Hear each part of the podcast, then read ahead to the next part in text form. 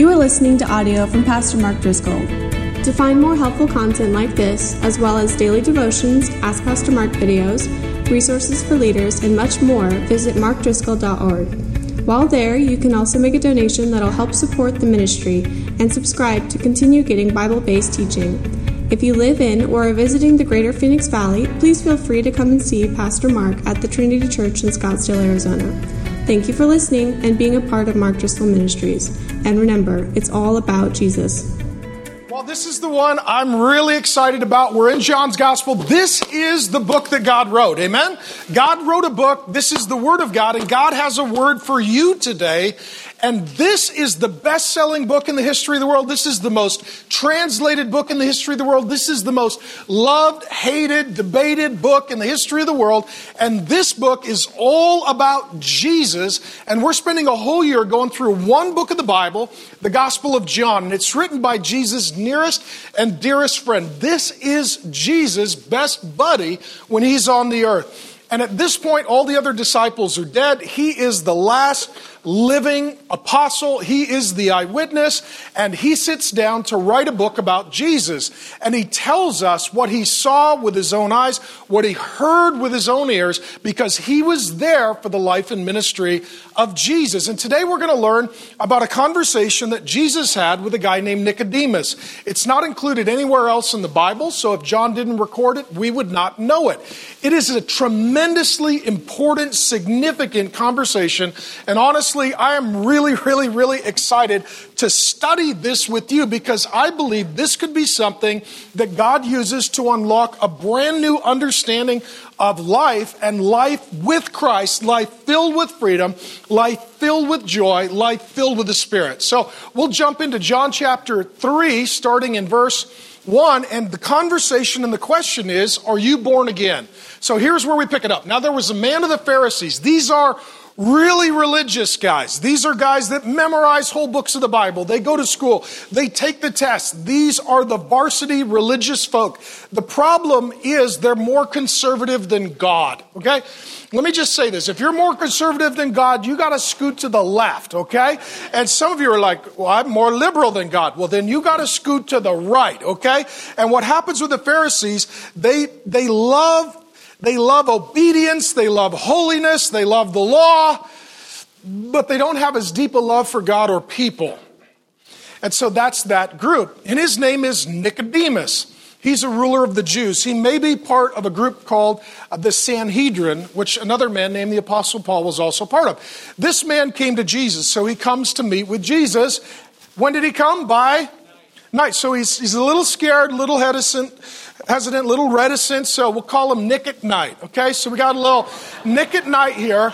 Came and said to him, Rabbi, which means teacher. Now, this is unusual because Nicodemus is a certified, accredited, approved teacher. He went to school, he passed the test, he got his approval.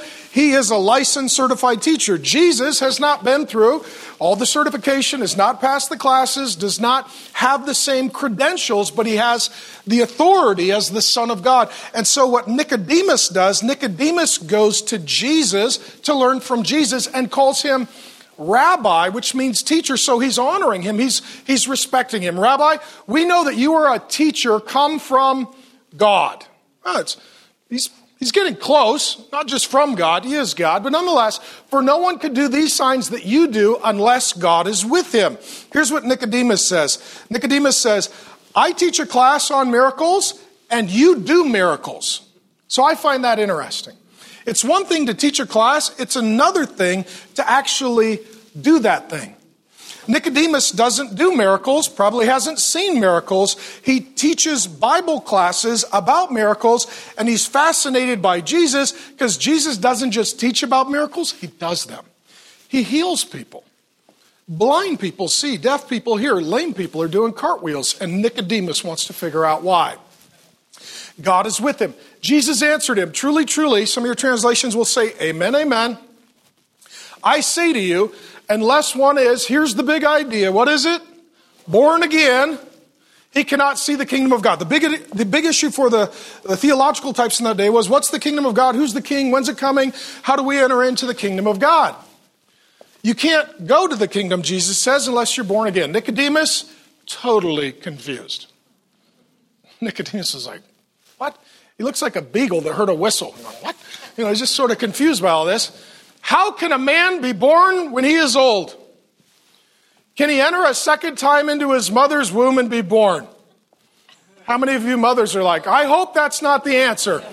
I hope that's the seven pound birth was the situation.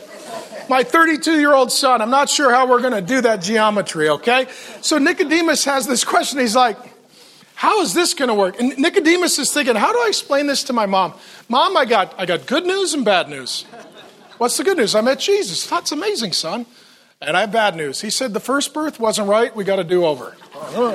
And I, I think it's going to be awkward for both of us, Mom. I'm not sure. I'm not sure how this is going to work. So it is a what you'll see sometimes in the Bible and even in Christianity we have our own glossary. There are certain terms that Christians use that are in God's Word that, if you don't understand what they mean, they can be confusing and complicated.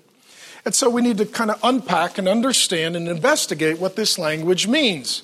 Born again, it's a language that doesn't get really used outside of Christianity. It's not something that people normally typically talk about, but we'll unpack it in our time together today. The story uh, continues Jesus answered, Truly, truly, I say to you, unless one is born of water and the Spirit, he cannot enter the kingdom of God. There's a huge debate here as to what this means. Born of water, born of the Spirit? The theologians will debate, commentaries are written, nerds just declare war. That's the way that it goes.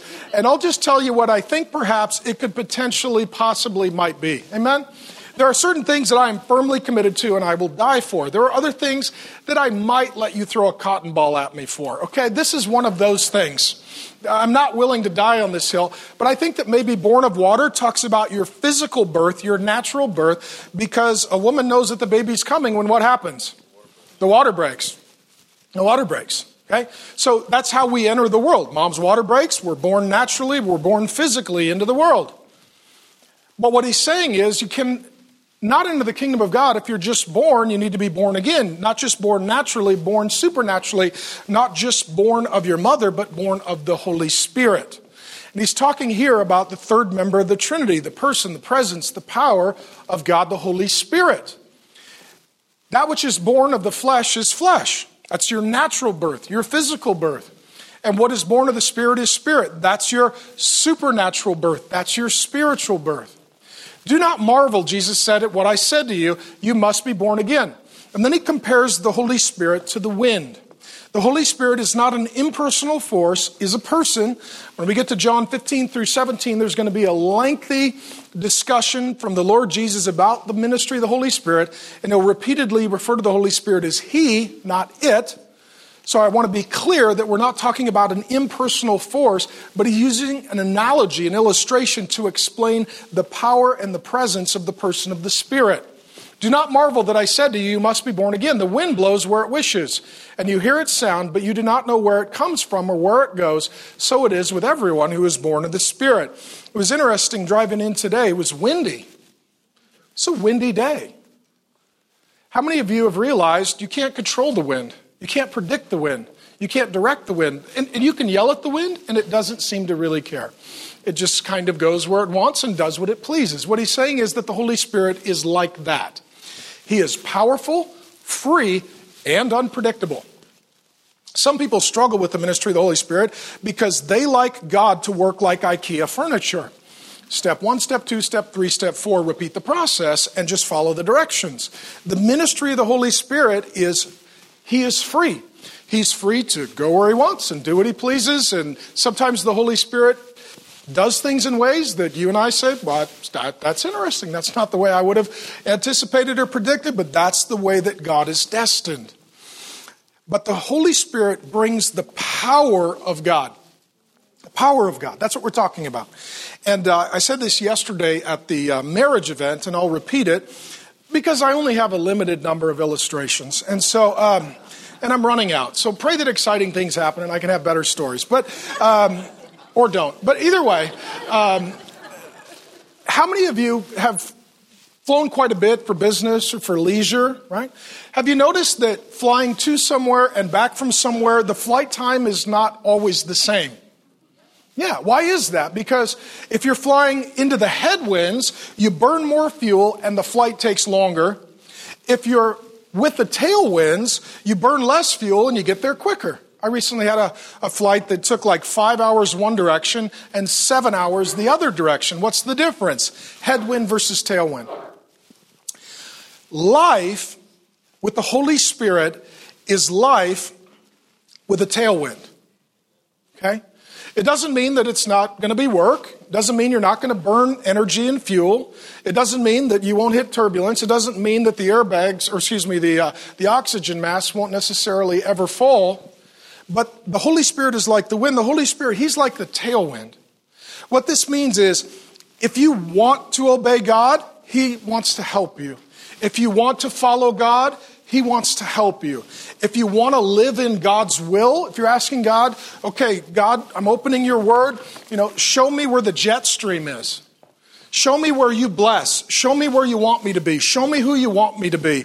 Show me what you want me to know. Show me, show me what you want me to learn. God, I want to be in your will. I want to be in your jet stream. I want to be in obedience and compliance with you. God says, I love you and I'm really happy that that's your heart's desire. Let's get you into the place that I bless and then you'll have a tailwind. You're going to make more progress. Some of you have seen that. Some of you have seen that in your life. I, am thinking of one particular person um, that's someone that I love very dear here at the Trinity Church. And uh, first time I met with him, they're like, okay, I want to stop these bad behaviors in my life. God gave him a tailwind. They said, I want to meet a nice girl. God gave him a serious tailwind. Very nice girl. We want to have a baby. They're pregnant with a baby. Tailwind. They said, Well, I'm praying for God to give me a new job to take care of my family. It's all happened very, very fast we were talking. I said, How are you doing? He's like, This is amazing. God's so good to me and He's so gracious and He's so, yeah, because you're, you're trying to live in His will. And it's not always easy, but it's a lot easier than flying into a headwind. Amen? Because then you're fighting against God and you're fighting against God's will for you. As you, as you live in God's will, you get a bit of a tailwind and, and God accelerates and compels and propels you forward. That's the, the big concept of what he's talking about. And what he's talking about here is a new birth, a supernatural spiritual birth by the ministry and the power of the Holy Spirit. We're going to talk about this in great detail. This was promised, predicted, and prophesied in the Old Testament that when Jesus came, he would take our sin and give the Spirit. He does both. He takes our sin and gives the Spirit. And by the way, that's a great deal for us. Amen? That's a great, I don't know about you. I've never had a trade in like that. I'll take your sin and give you the Spirit. That's an amazing deal that Jesus gives. And it was predicted in Ezekiel 36, 26 through 27. God says it this way I will give you a new heart, and a new spirit I will put within you. And I will remove the heart of stone, rebellious, foolish, I'll remove the heart of stone from your flesh and give you a heart of flesh. Tender heart, love for God, love for people, love for the Word of God, love for the will of God. And I will put my spirit within you and cause you to walk in my statutes and be careful to obey my rules. So the promise was made that God would take out our heart of stone. The heart is mentioned about 900 times in the Bible. It's the seat, sum, and center of who you are. It's the invisible, immaterial center of your being. That's why out of the overflow of the heart, the mouth speaks, that the heart is the center of our will, of our mind, of our emotions. It's talking about your inner life when it talks about your heart. And what God is saying is that you don't just need to be a better you, you need to be a new you. So he takes out the old you and puts in the new you, takes out the hard heart, puts in the tender heart, takes out the foolish heart, puts in the wise heart, puts, puts in you the Spirit of God to bring the life of God into your life. Now, the question that arises is how does this happen? Is this something that God does or something that we do? So if you disagree with me, I love you. Welcome to the Trinity Church. I just want to talk about this. Uh, we're going to jump into the deep end of the pool for a minute. Some of you are going to know what I'm talking about. Some of you may not understand what I'm talking about until sometime down the road. But today is the beginning of considering how does someone get born again? Some would say you choose God, and then when you choose God, you're born again. Can you choose God from your old heart? No. Because the old heart doesn't love God. The old heart doesn't long for God. The old heart doesn't listen to God. That's the old nature. Uh, I'll just read it to you again. Ezekiel, God says, I will, I will, I will, I will. Let's go out on a ledge and ask, who does it? God says, I will. Because apart from the new heart, we are spiritually dead. This is the conversation that Jesus is having with Nicodemus. What he's saying is, Nicodemus, you're physically alive, but you're spiritually dead. Dead. Now, let me ask this Is Nicodemus spiritual? He is. He's actually very spiritual. He, uh, he, he knows the Bible. He teaches classes about God. He goes to synagogue on Saturday. He obeys all of the feasts and festivals. He tithes a percentage of his income. He doesn't eat any pork products. Like he, he's got a long list of things. In fact, the first five books of the Old Testament have 613 laws. Nicodemus, to be a Pharisee and a teacher, would have had to have memorized all 613 laws and sought by the best of his ability to obey them all. Do not do this, do not do this, do not do this. That is his life. He prays, he goes to synagogue, he tithes, he, he teaches the Bible. He is very spiritual, but he doesn't have the Spirit. You can be spiritual, but it doesn't matter if you don't have the Spirit. Okay? This is why there are people that are very devout.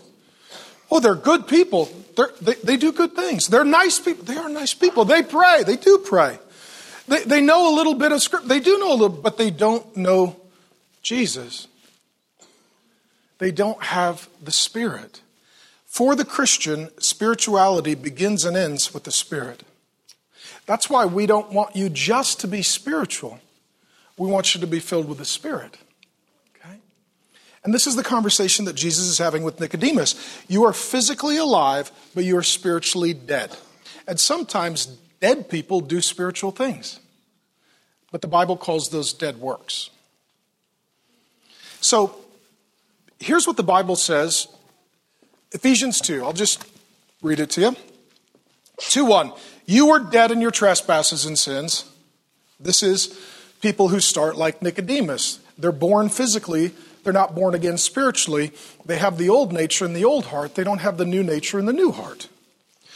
Ephesians 2 5. When we were dead in our trespasses, God made us alive together with Christ.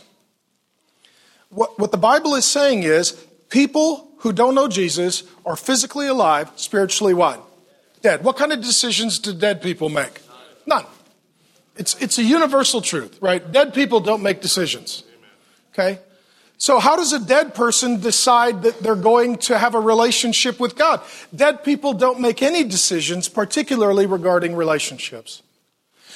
Furthermore, Romans 3 10 and 11 no one is righteous, no, not one. No one understands, no one seeks God. So, here's the point Nicodemus is physically alive, spiritually dead, doing spiritual things, but does not have the Holy Spirit. How does someone like Nicodemus go from death to life? How do they get the old heart taken out and the new heart put in? Is it something that they do or is it something that God does? God does. Now, some of you are theologically like, we're deep in the weeds now, Pastor Mark. You're welcome. And, uh, and we are deep in the weeds. But, but here's the point. I love the analogy of being born again. None of you birthed yourself. Amen? Can we all agree on that? If we disagree on everything else, can we agree that you're like, yeah, I did not go into labor and come out of myself. For sure, that did not happen, okay? You didn't birth yourself physically, you don't birth yourself spiritually. You don't cause yourself to be born physically, you don't cause yourself to be born again spiritually. See, you understand that? So now, some of you say, but I thought we're supposed to trust God and we're supposed to cry out to God and we're supposed to choose God. We are out of the new nature, out of the new heart. What happens when a baby is born? We're waiting for them to do what? cry, because then we know they're alive, they're okay. I was there for the birth of all of my five kids. The baby is born, and I'm waiting. Like, are they going to cry? And they cry, and you're happy, and then they keep crying, and it's it's, it's not as joyful. you're like, all right. But they cry in the same way. You know that you've been born again when you cry out to God. When you're like, God, I love you, you've been born again. God, I need you, I've been born again. God, I'm, I'm sinful, I need your grace, you've been born again. Just like a child that's born cries out, so a child of God that is born again cries out to God. We do choose God. We do long for God. We do confess our sins to God. We do trust in God after He causes us to be born again. And that's in response to Him out of the new heart, out of the new nature of the person that is born again. Now, let me say this. Some of you are brand new Christians and you don't even know what happened to you. How many of you have been Christians for a while and maybe this was your first experience? You became a Christian, you're like, I, I don't even know what happened. I talked to a guy not long ago. He came in, he's like, okay, I need a Bible. I said, why? He's like, I have no idea. I just really want one. You know what? You've been born again, son. That's what you, because the Bible says, Peter says, that when you're born again, you're like a baby that craves nourishment and milk. And just like a baby that's born is hungry and wants to eat, a child of God that's born again is hungry for the Word of God. You're all of a sudden you're like, I don't know why. I just really like the Bible. How many of you are, are freaked out that you like the Bible? You don't know what happened. You're like, I wasn't looking for this. Next thing you know, I'm like, oh, there's a Bible. This is amazing. I love it. This has been my whole life since I was saved. I, I, I was the guy, I became a Christian in college. God saved me. Um, and all of a sudden, I was like, oh, I really want to learn the Bible. You know why? I was born again. My old nature was not a big Bible fan. I'll just tell you that. It was not a big Bible fan. I remember being in college and I was like, I started reading the Bible. I actually paid way more devoted attention to the Bible than I did any of my classes in college. I would skip class to read my Bible. I was that guy. I was the weirdest guy I had ever met. But my desires changed, my nature changed, my heart changed. I found a church, and the pastor got up and said these words Open your Bible. And I was like, oh, I'm in the right place. Oh, this is amazing. And so he started teaching the Bible, and I'm learning the Bible. And then they said, oh, hey, guess what? You can, uh, you can join our Bible study classes. I was like, oh, I didn't know these existed. This is amazing. So they send around a clipboard in church with all the Bible classes. I didn't know. I signed up for all of them. I signed up for all of the Bible studies. The pastor's like, Did you sign up for all the studies? Yes, I did. He's like, Why? I was like, I have no idea. It just sounded amazing to me. He's like, Well, you know, you don't have to go to all of them. I was like, I don't know. I'm new. You know, I'm, I, I can I, can I go to, he's like, we can go to all the studies. I went to all the Bibles, all, all the Bible studies at the church I went to. They're like, you're here again. Yep, it's me. What are we doing now? And, and I, my, my roommate thought I had lost my mind. And he's like, What are you doing? I'm like, I'm going to Bible study again. I'm going to more Bible studies. I'll be back in a decade. I'm going to Bible study. And he's like, What happened? I was like, I honestly don't know. I just know that I like the Bible. You know what that means? Born again. The Spirit of God who wrote the scriptures lives in me and has given me a desire to know the scriptures. This is something that I am struggling. I love you. I'm excited to teach, but I strain to even articulate what this is because it's an experience. Right? It's like falling in love. You're like, what's it like? Well, I can give you words, but until you're in love, it's, it's hard to really understand the depth of it. I can tell you what it's like to have a child and adore them and love them and words can contribute, but until you have a child, it's hard to really relate. When you've been born again, and some of you know what this is like, you, you just, you change and you're changed and you're changing. Okay? The Bible uses a lot of language to articulate this. Born again, right? Regeneration, new heart, new self, partakers of the divine nature new creation, new man, alive together with Christ, created in Christ Jesus, in Christ, a good tree that bears good fruit. If you're a Christian, that's you. Now I'm going to I'm going to pick on something. Christians believe, or many do, in something called total depravity. This means that sin is un- infected and affected your mind, will, and emotions, the totality of your person. But once you're born again, total depravity does not describe the Christian because you are new. You're a new creation, you are, you're a new person. Sin may be some of what you do, but it is not the sum of who you are. You may struggle with sin, but your new nature ultimately causes you to hate sin and love God. This is the difference between the Christian and the non Christian. If you're a Christian, you have a new nature, and with that new nature comes new desires. This is where non Christians do not, and if you're here, you're a non Christian, we love you, we're glad to have you. But the difference between a Christian and a non Christian's understanding of the Christian life is this the, the non Christian reads the Bible and says, that's just a terrible book filled with a whole bunch of things that God doesn't let us do, and if we do them, He sends us to hell. The Christian says, actually, no, it's a great book that tells me all the things that I get to do. And I don't do them to avoid hell. I know that Jesus already took care of that problem. I do them because I want to get ready for heaven. What I'm saying is that the new believer is a new creation with a new heart and a new nature that has the presence and the power of the Holy Spirit, and he brings new desires. I'll use a, a gross analogy um, about black licorice. Some of you have heard me say this, and again, I only have a limited number of illustrations, so occasionally I repeat them. But when I was a little boy, my grandpa George was one of my favorite people on the earth. He drove a Buick because that's what grandpas do. They drive Buicks. And he had in the glove box a bag of lollipops. So every time you drove with Grandpa, he would give you lollipops. Grandpa was a big guy, probably a diabetic. And I loved him, but in retrospect, I think he, he was trying to make me into a diabetic. Because all we ever ate, we, our, our, we had three basic food groups lollipops, black licorice, and caramel apples. That, those were our three basic food groups. And if you're with Grandpa George, those are your options. Now, Grandma, she didn't really appreciate our dietary choices. And so she would tell us not to eat all this candy and junk. What we would do, this was not right, but it, but it was fun. Um, this, that, that's my old nature. Now I, I know I wouldn't have enjoyed it, but um, but anyways, late at night, Grandma would go to bed, and Grandpa would wink at me, and that meant stay awake. We're going to sneak up and watch wrestling, and Grandma won't know.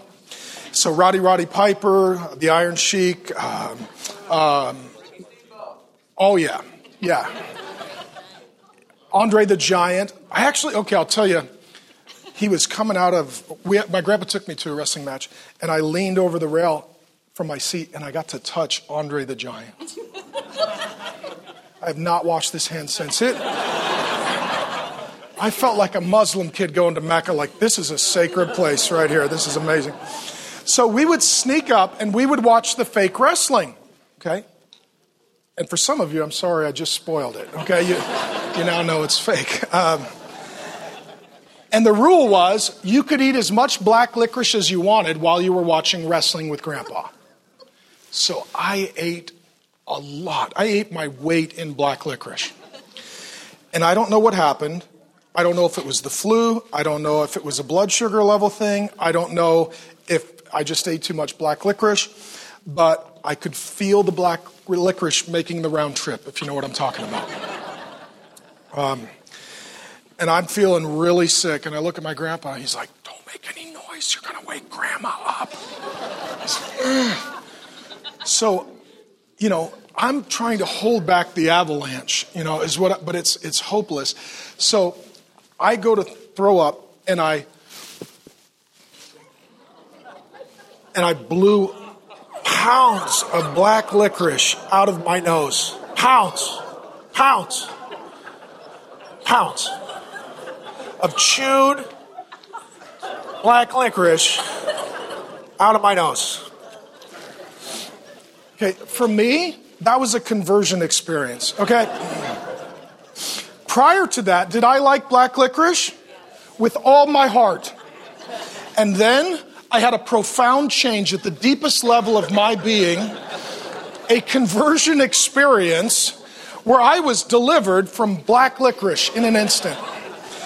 For the rest of my life, I cannot smell black licorice. I cannot. It's like kryptonite to Superman. Grace will testify. She liked these things called good and plenty. And I think they're bad and nasty. That's what I think. we were on our honeymoon, and she pulls out a box of good and plenty, and she's chewing on them. And, uh, uh, uh, uh. And she literally, she puts some under my nose. Do you want some? I was like, no. Oh, no, no. No, I have had a deep, profound change at the core of my being. Okay? Meeting Jesus is like that. Amen? Well, uh, some of you are like that. Okay, that's the best illustration I got. I mean, that's all I got. So, but how many of you, you there were things you loved. You loved, loved, and it was wrong, and it was nasty, and it was unhealthy, and it was ungodly, and, you, and then you got born again, and all of a sudden you're like, I don't like that anymore. And, and, and you, are like, well, I used to like it. Let me go try it. And you're like, oh my gosh, I feel so sick. How many of you, that was last night? Welcome to Trinity Church, right? You know, but what happens is your desires change, okay? Here's what I want you to know Christianity is not about what you have to do, it's about what you get to do. It's about what you get to do. That's why that's why growing up, I always tried to encourage our kids, you know, you get to read the Bible. You don't have to. God wants to talk to you, and you get to talk to Him. We call that prayer. You get to be generous. You get to love. You get to serve. You don't have to. What is horrible is when we take get tos and we make them have tos. I've said it before, but if you come up to me and you're like, you have to kiss grace, I'll be like, you don't have to say it like that. Right? Because it's something that I let you know a little secret that I want to do. Okay? Because I love her and we have a relationship. I want to obey God because I love Him and we have a relationship. And I don't want to obey God so that I can avoid hell. Jesus already took care of that. I want to obey God so that I can get ready for heaven.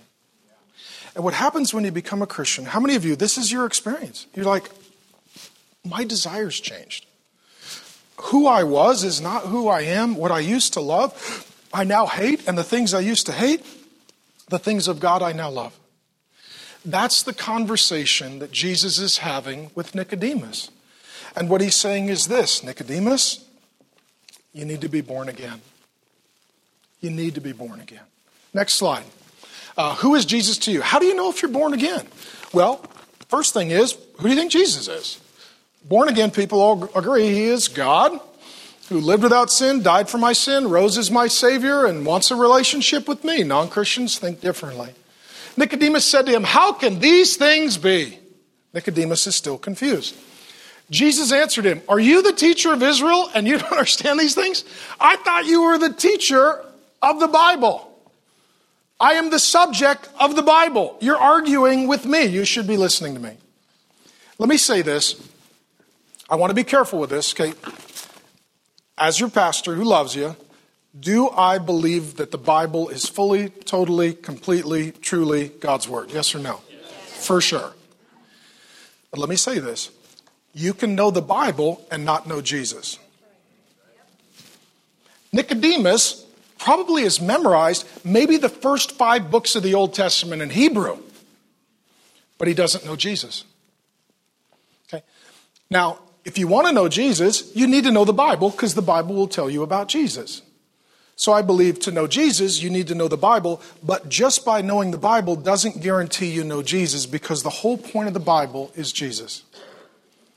Jesus is going to have this argument coming up in John chapter 5 with these religious leaders. They come to him and they argue and they debate, as Nicodemus here is to some degree. And he says, You diligently study the scriptures, thinking that in them you'll find eternal life, yet you fail to recognize these scriptures testify about me. So you don't understand the Bible if you don't know Jesus. Nicodemus knows the Bible, but he doesn't know Jesus. Okay, that's the issue. That's the issue. If you're born again, you not only know the Bible, you know Jesus, the hero of the Bible. He says, You're the teacher. You don't understand these things? Goes on. Truly, truly, I say to you, Amen, Amen, Jesus says, we speak of what we know when we bear witness to what we have seen, but you do not receive our testimony.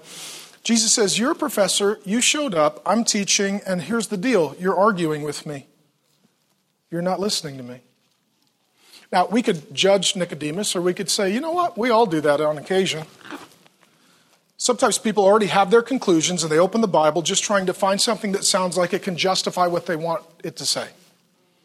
People do this all the time. Sometimes people open the Bible and say, well, I disagree with that. Well, then you're wrong. Right, let me make it simple for you. Jesus is saying, I'm explaining this to you, and you're not agreeing with me, you're arguing with me. Is there any area in your life where you're arguing with the Word of God? It's telling you to repent, it's telling you to forgive, it's telling you to listen, and, and you're rebelling and not responding. Jesus goes on If I have told you earthly things you do not believe, how can you believe if, you, if I tell you heavenly things? And then this is interesting. No, one has ascended, pay careful attention to that word, into heaven except he who descended, pay careful attention to that word, from heaven, the Son of Man. Jesus refers to himself as the Son of Man 70 ish times. It's his favorite self designation. It comes out of Daniel 7. It talks about God coming into human history as a man. It's a clear declaration of his divinity. He goes on to say, As Moses lifted up the serpent in the wilderness, so must the Son of Man be lifted up, that Whoever believes in him may have eternal life. What Jesus is doing is he is explaining to Nicodemus two worldviews, two mindsets, two ideologies. One is ascended, the other is descended. So there is God in heaven, us on earth. God is holy, we are sinful. How does that gap get closed? How does that relationship get reconciled? Everything except for Christianity is ascended. How do we go up to God? This is what is called works. This is what I will call religion. Every religion, in some form or fashion, teaches how to ascend. Die, reincarnate, pay off your karmic debt, ascend to God. Live a good life, have your good deeds outweigh your bad deeds, ascend to God go to a holy place, offer a sacrifice, make a pilgrimage, something of that sort or kind, ascend to God. Right? Some are devoutly religious and meticulously living their life, hoping to achieve a status where they are good enough to be with God. Other people are just sort of self righteous and lazy, assume that God grades on a curve and they'll be fine because they're good enough. Okay, those, but all of that is works theology. Good people go to heaven, bad people don't. Do your best, and you get to be with God forever. That's the basic gist of what I'll call works. Nicodemus is, he is functionally operating from what I'll call a works theology, how to ascend up to God. Now, a couple of problems. First of all, you never know if you've done enough. Did I do enough? I don't know. I was talking to a, friend of mine recently. His mom holds to a works theology. She's a very older woman, been in church for a long time. And she's near the end of her life and still tells her son she goes to church every Sunday devoutly. She said, I, I sure hope I get to go to heaven when I die. He's like, Mom, Jesus loves you and you love Jesus. She said, Yeah, but I just don't know if I've been good enough. See, the problem with works is it doesn't start with a relationship. You don't have a relationship and you, you die and you hope that you get a relationship. You never know if you've done enough. And if you have a bad day, did you just undo your good day? And it causes some people to live in constant torment because they're unsure of their eternal destiny. The other problem is, let's say you do a good job and you obey whatever the rules of the religious system are, and you're climbing up the ladder, you become very arrogant, self righteous, and proud, and you literally look down on everyone else. I don't know why you struggle with that. I've overcome that. I used to do that. I'm now victorious over that. I tithe a certain percentage. I know where my pants are. What's wrong with you? And we get very judgmental and self righteous of other people. And as a result, we are then guilty of pride, which is the worst sin of all. It's the sin that was the first sin of Satan, that he became proud in his heart. And religion is all about pride, which is demonic. It doesn't get you closer to God. It, in fact, is a tremendous offense to God. That is all the theology of ascending. The other option is descended. This is Jesus. This is Jesus. That we don't go up to God, that God comes to us. That every Christmas you get this card in the mail. It says Emmanuel. What's that mean? God with us. Eternity will not be enough time for you to fully understand the love that Jesus has for you. Think about this. Jesus was in heaven, came to earth. How many of you would not book that flight? You're like, I'm in heaven. Heaven is nice. I mean, heaven makes Paradise Valley look like a dump. Heaven is very nice. It's so nice. The sun is always shining. There's no sin. There's no evil. There's no death. It says that the streets are paved with what? Gold. Wow. That's that's that's a fluent lifestyle. Amen. You're like, what do we do with the gold? I don't know. Make the 101? I don't know. There's just there's nowhere else to stick it. You know, there's just so much. Jesus is in heaven. He is seated on a what? On a throne. Comes down to a manger goes from riches. The Bible says, for our sake, though rich, he became poor. Jesus was worshiped by angels day and night. And here's what he heard Holy, holy, holy. He came down and heard, Crucify, crucify, crucify. Most of our relationships are born of convenience. We work with someone, we live near someone, they're relatives, we can't get rid of them. You know, that's just the way that it works. Very rarely do we have a great distance between us and someone, and we go to great expense and personal cost to close that distance so that we can be with them because we love them so much. That's, this is such good news. That's what Jesus has done for you. That's what Jesus has done for you.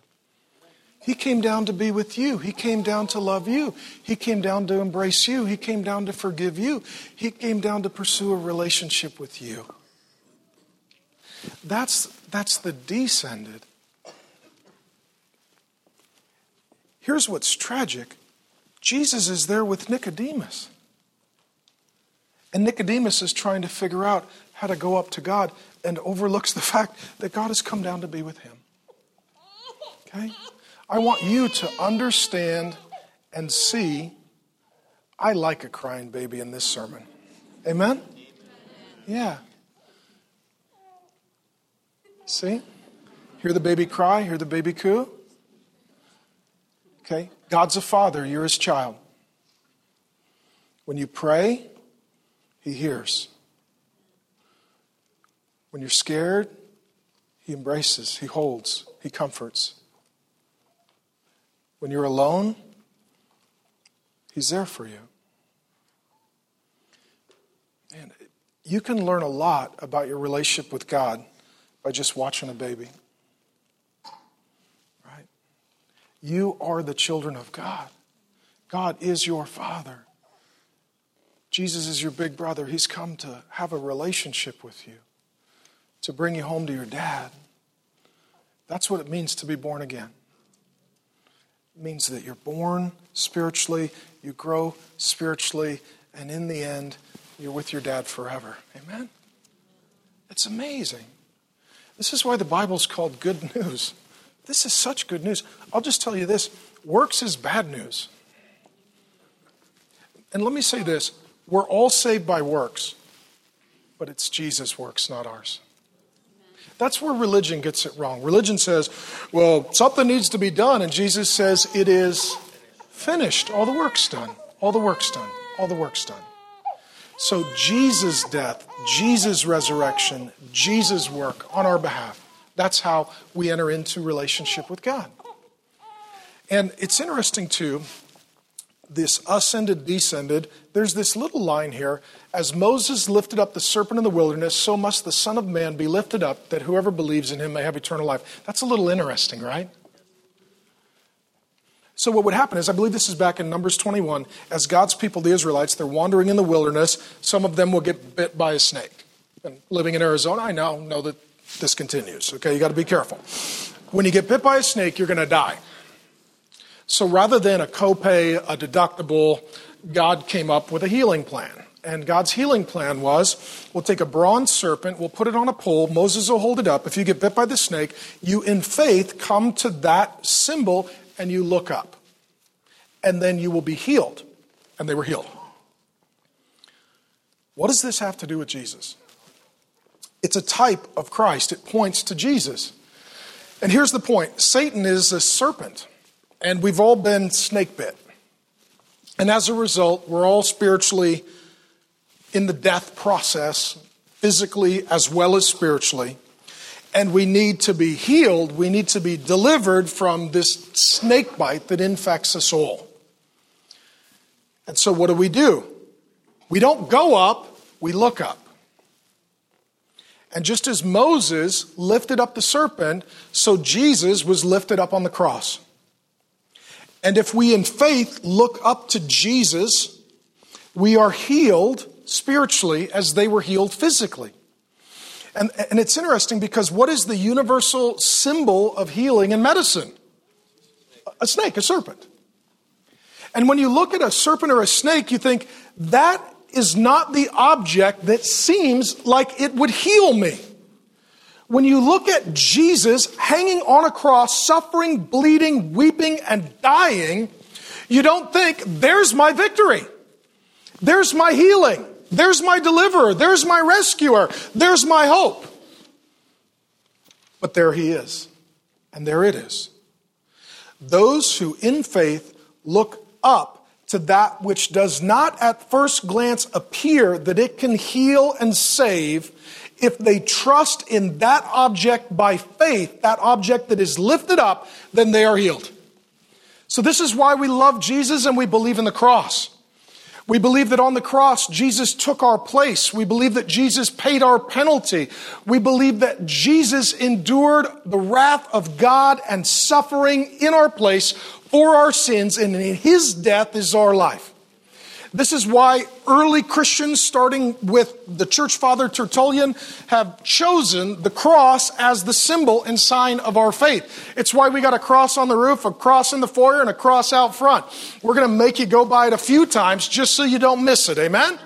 And so, as Christians, we love Jesus, and it's not about going up, it's about God coming down and us looking up to see our crucified Savior, trusting Him in faith, receiving new life, the Holy Spirit, being born again, and then out of that new nature, living a new life with a new passion to a new Lord, with a new destiny and new joy and new hope as a healed, born again person. Amen? That's the Christian life. That's what it's all about. That's what it's all about. All right, last one, maybe. When the preacher says that, he doesn't really mean it. He's just saying, I don't know if you'll pay attention, so please pay attention. All right, here we go. The question then is, what's your eternal destiny? Are you born again? You say, I don't know. What do you think about Jesus? Do you believe in Jesus? Do you know Jesus? Do you love Jesus? Do you trust Jesus? Are, are you excited about Jesus? Are you motivated by Jesus? If so, what's your eternal destiny? For God so loved the well, here's the great end zone verse. Every football game, there's a crazy guy in the end zone. And this is his verse For God so loved the world. Most religions, in fact, perhaps all religions, their God only loves their kind. So different people groups have different religions because their false demon God only loves their kind. God made all people, all nations, all tribes, all tongues, all languages, all cultures, all bear his image equally. God loves everyone equally. Everyone who is his image bearer, he loves them, he cares for them, he loves you, he cares for you. And so God is global in his passion for people and his compassion for people. That's why the great scene in Revelation is there's Jesus on the throne, all the nations, all the tribes, all the tongues, all the peoples gathered around him.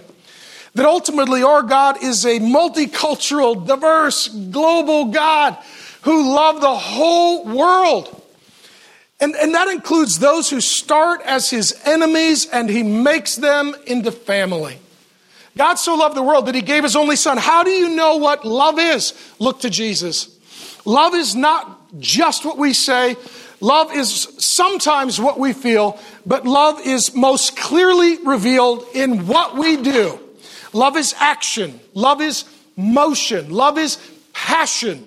If I told Grace, I love you, and I never did anything, that would not be love. If I told my children, I love you, I just don't do anything for you, they would say, Dad, then you don't love us. Because love is sometimes what you feel, but it is always what you do. Love is action. Love is action. Love is action. God's love is action toward us. God so loved the world that He gave. He's generous. He's a giver and He's a forgiver. He gave His only Son that whoever believes in Him should not perish but have eternal life. Here, the gauntlet is laid down. All of human history is separated into two categories those who perish and those who have eternal life. Let me make this as plain as I can. If you believe in Jesus, you have eternal life. You are born again. You're adopted into the family of God. You are a child of God, and your eternal destiny is sealed. If you do not believe in the Lord Jesus Christ, that God came down to us, that He lived the life that we have not lived, the life without sin, that He died the death that we should have died, the death for sin, that He rose to conquer Satan, sin, death, hell, and the wrath of God, that we are saved solely, exclusively, totally, completely, eternally, not by our works, but by His finished work. If you don't believe that, then your current condition, my dear friend, is you are in the process of perishing. You are living in the path of the wrath of God. That you will die and not stand before a mirror to give an account for your life. You will stand before the risen Lord Jesus Christ and give an account for your life and face an eternal sentencing and destiny. My job is to tell the truth. Your job is to make a decision. Do you believe in Jesus? That's the issue. That's the issue. He continues. For God did not send his son into the world to condemn the world, but in order that the world might be saved through him. Jesus talks of hell more than anyone else in the Bible. Jesus depicts it as the gnashing of teeth, as the wailing in pain, as, as, as a lake of burning fire. The way the Bible tells us about hell, it is to discourage us from going there. Amen? It is not a brochure for a vacation package. It is depicted in the most hellacious of terms because God wants us all to be clear. With Jesus, heaven. Without Jesus, hell. Forever and ever and ever and ever and ever. And the question is, are you saved or condemned? Eternal life or eternal perishing? With Jesus or against Jesus? And I know in our culture it is not popular and fashionable to be this clear. But I need to be this clear because this is the most important decision you will ever make. This is the decision that will affect not just your life, but your eternal life. And God says that you need not perish and you need not be condemned because Jesus came to have a relationship with you and to forgive you. Whoever believes, whoever believes, you can believe, you can believe, you can believe, you can believe, you can believe. Whoever believes, He will take you, He will love you, He will forgive you, He will embrace you, He will serve you, He will fill you, He will change you, He will never leave you, He will never forsake you, He will never abandon you, He will never betray you. Whoever believes. Whoever believes in him is not condemned. How many would testify? I am not condemned. My burden is lifted. My sins are forgiven. My destiny is secure. Thank you, Jesus. Amen. But whoever does not believe is condemned already because he has not believed in the name of the only Son of God. It's very clear, my friends. Believe in Jesus, believe in Jesus, believe in Jesus. Next slide. And this is the judgment. The light has come into the world. Here comes Jesus. He is the light of the world. And people love darkness. That would depict our current cultural condition darkness. Rather than the light, because their works were evil. When God shines his spotlight, born again people run into it and say, Jesus, rescue me. And those who are unsaved, they run from it because they are criminals and they want to continue their deeds of darkness. For everyone who does wicked things hates the light and does not come to the light, lest his work should be exposed. But whoever does what is true comes to the light, that it may be clearly seen that his works have been carried out in God. What he's saying is this the born again person says, I'm a sinner. I can't save myself. Jesus, you found me. That's amazing. You want to shine your light on me? You want to love me? You want to forgive me? You want to have a relationship with me? You want to spend forever with me? All I got to do is believe in you. You'll take my sin and give me the Spirit, and the Spirit's going to change my nature, my identity, going to give me new passions, going to give me new pleasures and new desires. I'm going to live a life that is alive and not a life of death. And then I'm going to die and I'm going to be with you and I'm going to be like you. And I'm going to be joyful forever. Then I'm in. Then I'm in. Because that's the good news. How do you know that you are born again? You know what?